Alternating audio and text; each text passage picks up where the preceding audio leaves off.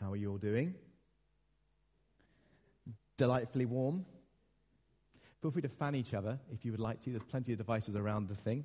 Uh, Bible's a bit big. Maybe you might end up hitting someone by accident, but there's a few flyers around. Use that if you'd like. Palm of your hands. Hmm. I'm just saying stuff as I prepare what I'm about to say first. I'd like to see you all actually doing it though. So I want to start with um, famous quote from a famous philosopher. We're continuing our series looking at Christian atheism. And the title is Believing in God but Still Worrying Constantly. Believing in God but still worrying constantly. And I can look around here and see many people in whom I think this message will be quite important. And I see a mirror in which I look back at myself and go, Ross, you need to hear what is said to this evening. The famous philosopher says this um, Don't worry about a thing, because every little thing is going to be all right.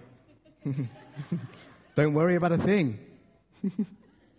because every little thing is going to be all right. There is a profound truth to the words of Bob Marley and a song which has been pestering my mind all week. So if that frustrated you, I've had that going on. Alice has had that sung all throughout the week because this song is ingrained in my brain as we come to this topic tonight. Don't worry about a thing because every little thing is going to be all right. Not in some vain sense, but in the sense that we worship a living God who is with us. Amen? And therefore, surely we can trust those worries that consume our minds. Um, I want you to turn to the people around you um, and ask this, these questions and discuss this. What are you worried about? And what kind of things in general do you worry about? What are you worried about now? So, what's consuming your mind at the moment? And what do you worry about in general? Go. Some ideas. Not rhetorical genuinely asking for a dialogue. Deeply, yeah, wow. That's pretty as deep in here, that is. that renders most comments, I think, after that pretty obsolete. Anyone else, things you worry about? Things you're worrying about at the moment generally? Work? Yeah, absolutely. Not being good enough, wow. Mm. Family? Super, being super busy, yeah. Family, yeah. Yeah. Money? People worry about money? Yeah, yes. Give me money. Okay. So for me, um, I come from a family of, of worriers. It runs literally within the genes. If you know me, you'll know I'm a bit of a worrier myself. Um, my mum wakes up about five o'clock most mornings. And she's one of those people, when she wakes up, she can't go back to sleep. And her mind just switches on and she worries about everything how are the boys doing? Are they going to get there? Are they going to do that? How am I going to get that bill paid? What if Cole doesn't do this? What if my mum doesn't do this?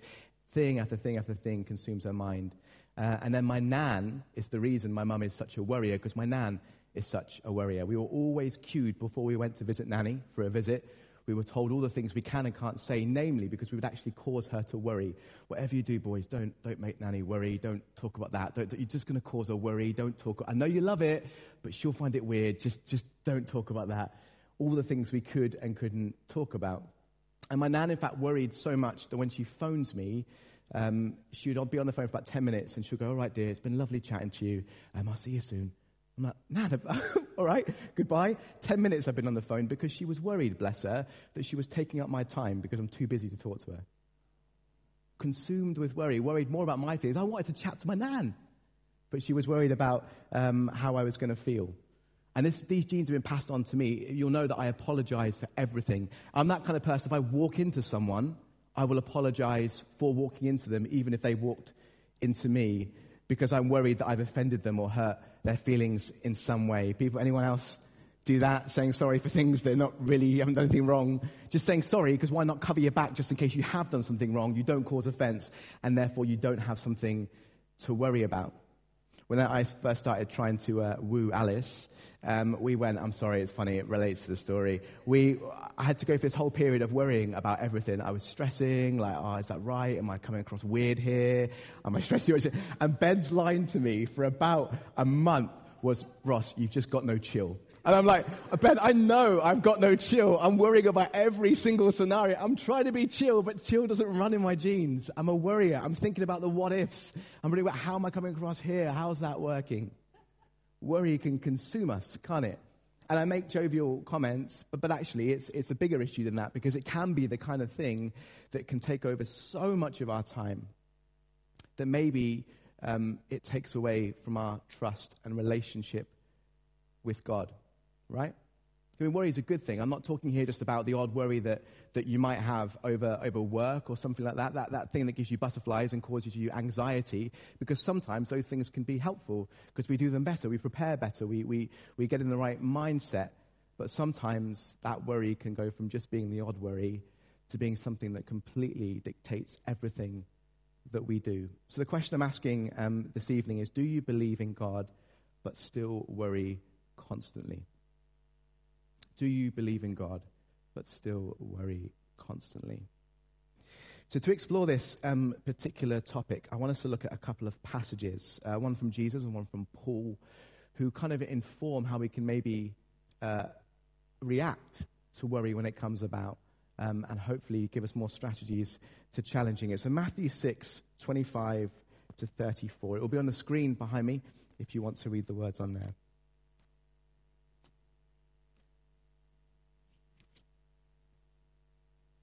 Matthew 6, 25 to 34.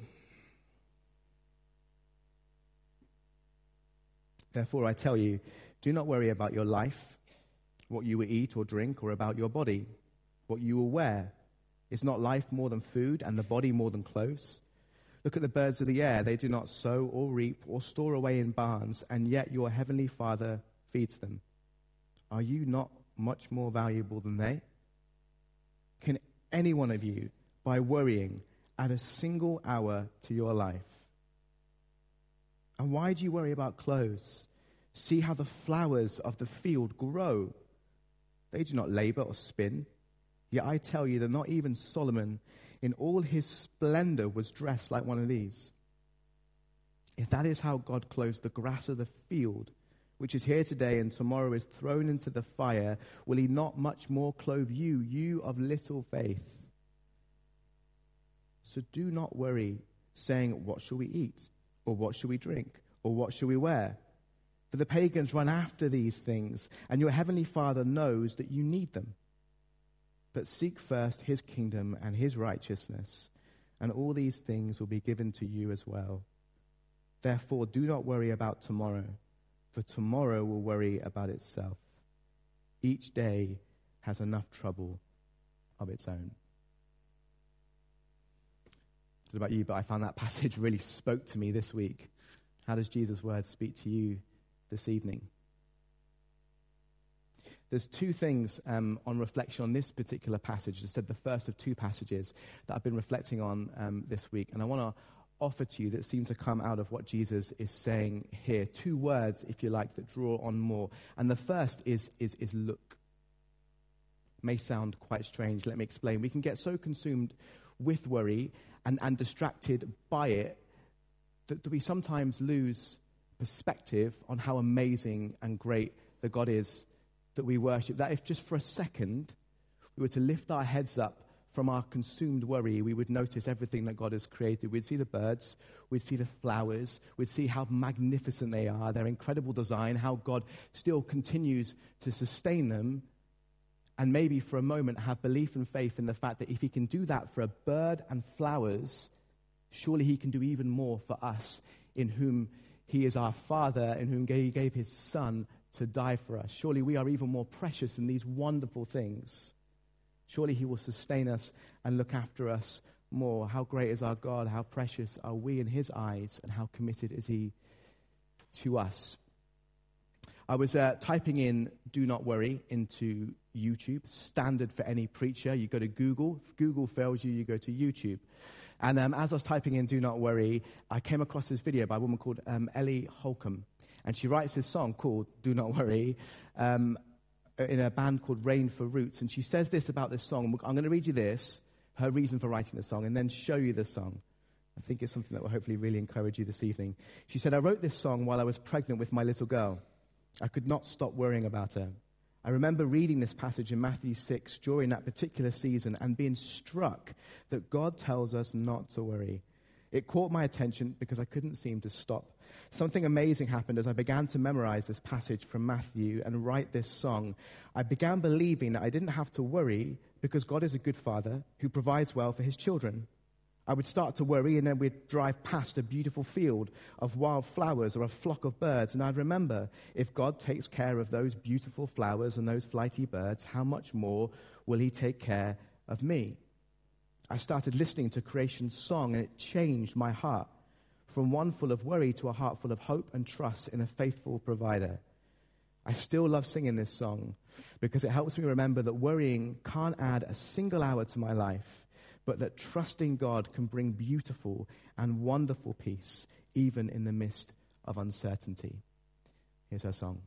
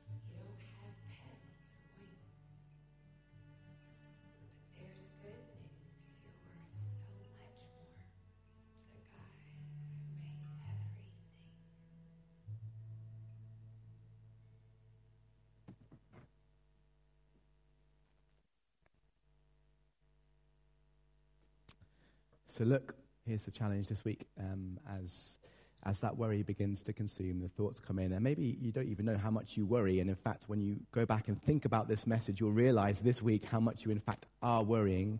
My, my challenge to you is when those moments come and you're sitting there stressing about everything, look, maybe have a, a picture on your phone of, of a bird or, or, or, or a picture of a place you've been that, that reminds you of how great God is. Go outside, go to the water, the sea, the beach, the rivers. We beautiful surroundings in the southwest. And allow God to remind you of how great He is, how precious you are, and how committed He is to you. So look. And the second thing from this passage is this idea of trust.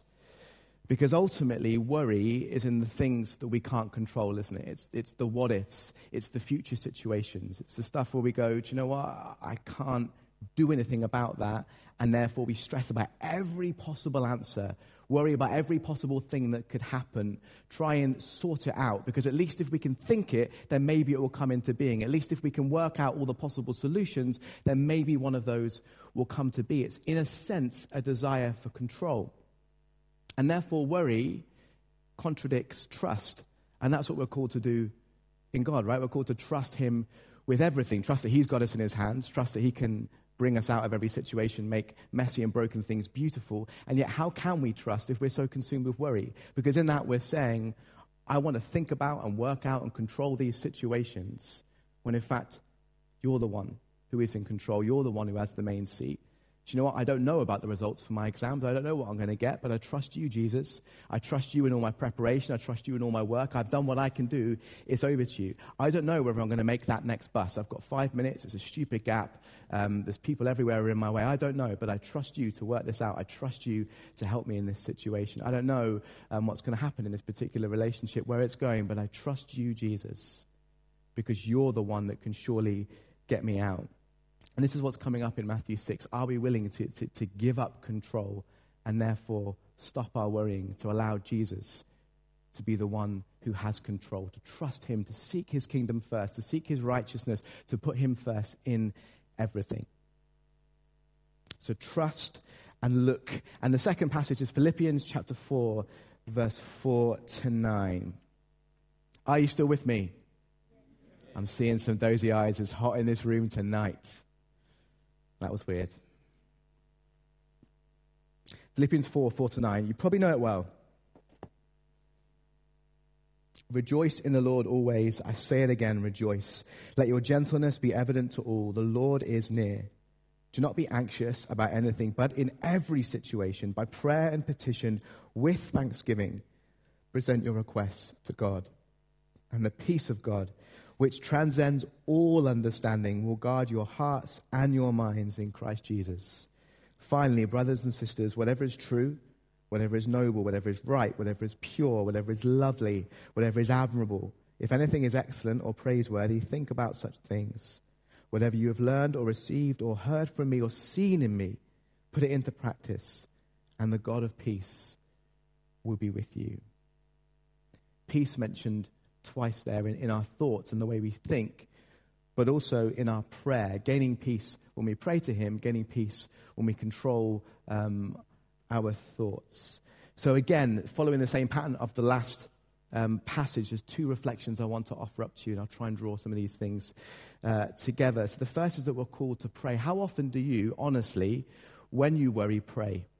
I think half the battle is that we don't even know we're worrying because we're so used to worrying that it becomes second nature to everything we do. So it just becomes part of what we're doing, and then yet we forget that we are worrying, and therefore we don't offer it up to God. Uh, the amount of situations that I've gone through, and God seems to have worked, and I get to the end of that situation, see the result, and go, actually, do you know what? I'm, I'm not sure I genuinely sat down in a quiet time or something like that and said, God, I'm worried about this. Please help me in this situation.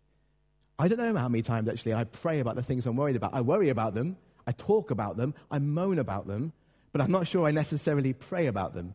In the same way that we're called to, with thanksgiving, present your request to God, and the peace of God, which transcends all understanding, will guard your hearts and minds in Christ Jesus. What a promise! And in fact, bringing these things to Him, we will, we will discover a peace which transcends all understanding. Anyone experienced that before? You can be stressed to the nth degree about something, and you come before Him. Maybe you do look at creation, maybe you go to the water, and in that moment, you find that peace which transcends all understanding because you know that in trusting it to Him, suddenly everything is going to be all right. To quote Bob Marley, that famous theologian. But then sometimes we can entrust these prayers to God, but eventually we start worrying again. You ask, why are we worrying again if we've prayed to Him? Is there not a point in which we haven't seen the direct answers to our prayer, so our anxiety hasn't necessarily been subsided? So we kind of start worrying again because we've given it to God, but He's not doing it really as quickly as we'd like Him to. He's not solving the situation in the way we'd like Him to. Therefore, hmm, I'm going to worry again, mate. You're not doing this the way I want. And Craig Groeschel, um, in this book, uh, The Christian Atheist, the place we got the title for this series. Um, he says, When we don't see immediate results to prayers, our tendency is to take back what we gave to God. But we can't. It was never ours in the first place. Worry is the result of trying to carry a burden that never belonged on our shoulders. If we, Christian atheists, make this attempt, we're admitting that we don't actually trust God. In our minds, our God is too small, and we must come to our own rescue. I love that last line in particular that actually God's not answering it quick enough. We start worrying again, saying that actually, if we worry, we can solve this better than He can because we've given Him the prayer and really He's not doing much about it, at least not in the way we want Him to. I found that really challenging this week. So here's another challenge for you. Um, when you are worrying and when you can see yourself getting in that place where it's consuming your mind, why not offer up prayer? Why not have that as your reminder? I find reminders on phones the most infuriating things in the world. One, because the buzzer is so annoying, and two, because they never go off when I actually want them to. Whereas I found this week, in preparation of this message, every time I've worried, I've thought about this message and been challenged to pray. It was really funny. That almost acted as a reminder for me that the very worry itself was the reason I started praying more, because in worrying, I realized I was worrying and therefore needed to give that worry to God, if that sentence makes any sense at all. So we look, we trust, we pray, and, and, and we think. And this is what you see in verses 8 to 9 of our passage, filling our mind with those things that are pure, those things that are true, those things that are noble, those things that are good, rather than filling our mind with those things that cause us anxiety, those things we're worried about, those things we're stressing about, those areas we want more control, those children that are a bit off the rails and we want them back on, all these things that consume our minds. We can't control the things we're worried about, but we can control the thoughts we have about the things we're worried about. When I was um, getting counseling for, for OCD, I did CBT. They like their acronyms um, which is cognitive behavioral therapy, essentially facing those fears, facing the things you're anxious about, and challenging the compulsions that come as a consequence of that anxiety. And my counselor and I, we had to work at that relationship at the start. I don't think we saw eye to eye, but when someone says to you, you can come back and you don't have to be counseled by me. I can find you someone else. I'm obviously not going to come back to them and go, by the way, I don't like you. I want someone else. So we persevered through that relationship. And one of the reasons I struggled was we sat down one day and she said to me, all right, Ross, I want you to think about a polar bear. And I was like, I've got an hour, like really. And she was like, think about a polar bear and think about where the polar bear might be. It's in the, it's in the, in the ice, surrounded by the Antarctic. And she went through this five minute description about a polar bear. And I was sitting there going, I'm sorry, I know I don't particularly look intelligent, but I'm not in primary school. Let's do another way of approaching this. And she told me this image, and then she said, You've got a minute, don't think about the polar bear. And then she gave me a minute and came back to me and said, How long did it take you to think of the polar bear? Three seconds, I think, is what I got to without thinking about the polar bear. Because the more I tried to force out my mind the polar bear, the more I thought about this stupid image in my mind that I could not get out of my head. Is that sometimes not the same thing when it comes to worry? Thoughts that consume us, our, our, our efforts, our don't think about it, spend the whole time trying not to think about it, but the more we try not to think about it, the more ultimately we think about it. And she said to me a, a, really great piece of advice that I've used ever since is to imagine um, these, these thoughts as if they were a train going past. You don't not acknowledge them. You know the train's there. You know the thought's there. It's there. It's a real thing. You have that. That's real. Acknowledge that. But don't get on the train. Let it pass by. Don't obsess about that worry. Don't obsess about the things that you're, you're stressing about and anxious about. In fact, just let them go by. I know that sounds a lot easier than it is sometimes to do, but rather than trying so hard not to think about it, acknowledge it. It's there, it's real. You are worried. Of course you are. It's a difficult situation to be in. But don't get on that train. Don't consume yourself with that particular thought. Maybe in that moment where you're struggling with your thoughts, maybe it's that moment in which you go outside. Maybe it's that moment that you look at creation, you look at the birds, you look at the flowers, and you see how great God is, how much He cares about you. Maybe it's in that moment that you go, Do you know what? I'm going to pray about this. I'm going to give that to Him in prayer. And maybe it's as a consequence of all those things that you can suddenly begin to trust God in everything and with everything. Think look, pray, trust. Hopefully, that's helpful this week in some way. Um, and maybe, like me, as, you, as you're worrying and stressing out, some of these things will begin to come uh, to your mind, that you'll begin to look at creation, you'll begin to control your thoughts, you'll begin to trust in Him, and you'll begin to bring Him these things um, in prayer. There's a few Bible studies that I would really recommend. I was looking at some of these on, on the YouVersion Bible app. Um, the one, No Need to Worry, um, is a video one, and I thought that was awesome. The, the, some of the stuff he says, even at the start, really, really gripped me. So if you struggle with reading long scripts of devotions in the morning, that one in the middle, No Need to Worry, is fantastic, a great video devotion. Overcoming Worry or Worry Finding Peace. All of these devotions um, seem really useful. One of them is a listening one, a kind of meditation one, to help you think about some of these things. Um, so we're going to sing uh, some more songs of worship in response to God. But I think if there wasn't a response to this particular message, it would fail to do what it was meant to do in the first place. So, um, if you are someone who is an intercessor or someone who wants to pray for people tonight, please come to the front. Um, and if there is stuff that is just consuming you, and in fact you want this as a moment in which you trust God, and you want this strategy to begin to implicate what you do when you go out, please come to the front.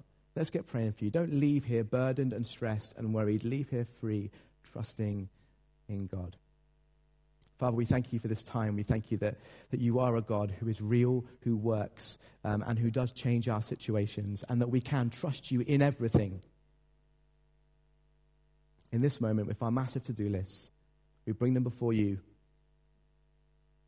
The simple worries that are easy to resolve, and the difficult worries that, that are heartbreaking, whatever they are.